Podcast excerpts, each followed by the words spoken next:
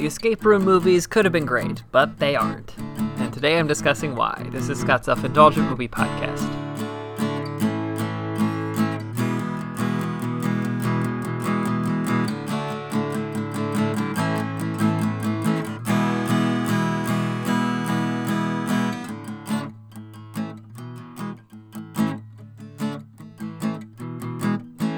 Hello, movie friends. Welcome to Scott's Self Indulgent Movie Podcast. I am Scott, and today I am talking about the Escape Room movies. Uh, the original, which came out in 2019, which is just called Escape Room, and the most recent sequel, which is called Escape Room Tournament of Champions, uh, which is interesting because it really sounds more like an action movie than a horror movie, but what have you. So I never reviewed Escape Room initially, and I kind of, I just, I don't know, I had a notion that there was a second one going to get made, and I figured they would all have similar problems, and lo and behold, they did.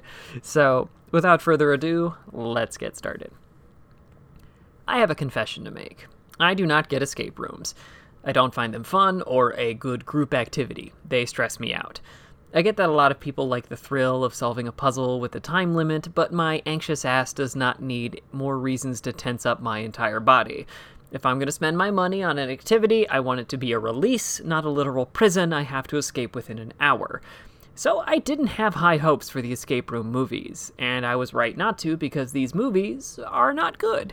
They're bland horror movie cash ins on a mild to moderate trend in the nation which stinks because I think both movies, both Escape Room and Escape Room Tournament of Champions, had potential. So today I'm going to explain why the setup should work and the dis- poor decisions the movie made instead.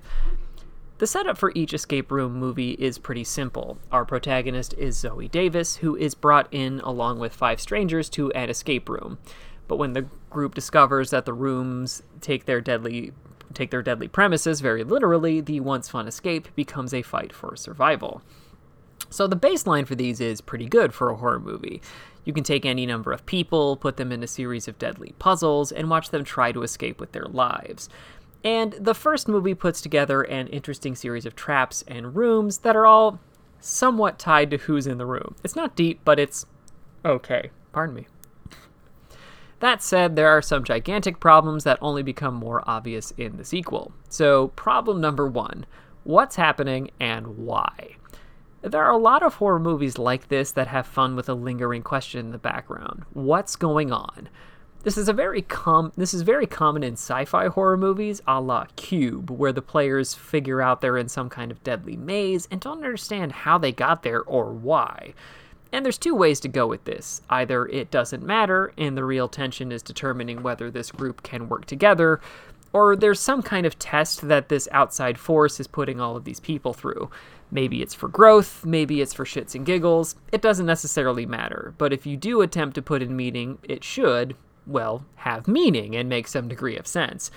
I'm not big on the Saw movies, but at least Jigsaw has an ethos. He is punishing people for their misdeeds and giving them a chance at redemption. Makes sense. In Escape Room, our players are selected first because they were lone survivors from traumatic incidents, and apparently that makes them ideal game players. And in the second, they're people who played the game and won before, like the second Hunger Games movie. In the first movie, you think this could have a lot of meaning. Maybe these people all have extreme survivor's guilt that they're trying to work through. Or maybe this is a sick game by the organizers to toy with them. But that all breaks down pretty quickly when you think about the setups and in the final final reason. The first hint is that there could be a connection to all these people playing the games comes in pretty early, as lots of characters gets moments where they see something that makes them shiver. Creepy, but also, how can the organizers guarantee that the right people would see this stuff?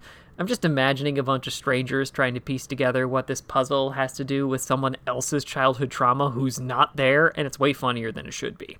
I don't like to nitpick, but this is the kind of movie logic that's hard to accept in a bad movie. The second problem is that we find out that the rooms are all part of a giant gambling game that does this with all kinds of people, and lone survivors were the theme, I guess? It's so arbitrary after seeming so intentional and personal beforehand. It means the only reason they were picked is because they met the theme, which is disappointing and leads into the second problem. Problem number two the real fear them.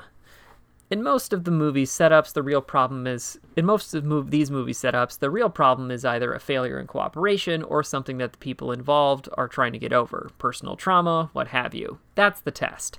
No matter what the powers that be put in front of you, this was the actual danger. Your the actual danger was yourself or a failure to work together. Nice human-centered message. Not here. Nope, we're going giant shadowy organization with limitless resources, which is so weak and lazy as a pitch in this particular movie. It means there's no way to figure out any motivation and makes the villain insurmountable and inexplicably powerful. Villains like this need limits or an ideal, otherwise, escape is never an escape and we're just waiting for the shoe to drop. Hence, why a major twist in the second movie isn't a twist, it's exactly what you'd expect. Take the game masters in Squid Game. On paper, they're almost identical. They make offers to potentially desperate people and have them fight their way through a series of ordeals. They even bring in people to bet on everything and have spectators. But they also represent some they also represent something, a false sense of fairness. They are a manifestation of capitalist ideals at their core, that anyone can win if they are the best which of course ignores and even encourages violence, betrayal, or wor- and worse for the sake of victory. If it's winner take all, no one will abide by any sense of justice or rules. So, what does the group in Escape Room represent? An existential threat to humanity? I mean, not really. They only seem to snatch up randos in sixes and put them through the wringer. What do they believe in? Betting games? It's unclear and makes the entire series feel like a tedious exercise while we wait for this group to truly flex their muscle. In short, Escape Room would be better if this was the plan of one bitter man with time and money and a grudge than a shadowy group with an, exi- with an insignia that means nothing. This has been Scott's Self Indulgent Movie Podcast. Thank you so much for listening. Don't forget to like, share, and subscribe wherever you get your podcasts. And don't forget to join our Facebook group, Scott's Self Indulgent Movie World, for the latest reviews, discussions, and more. See you next time, everybody, and stay safe.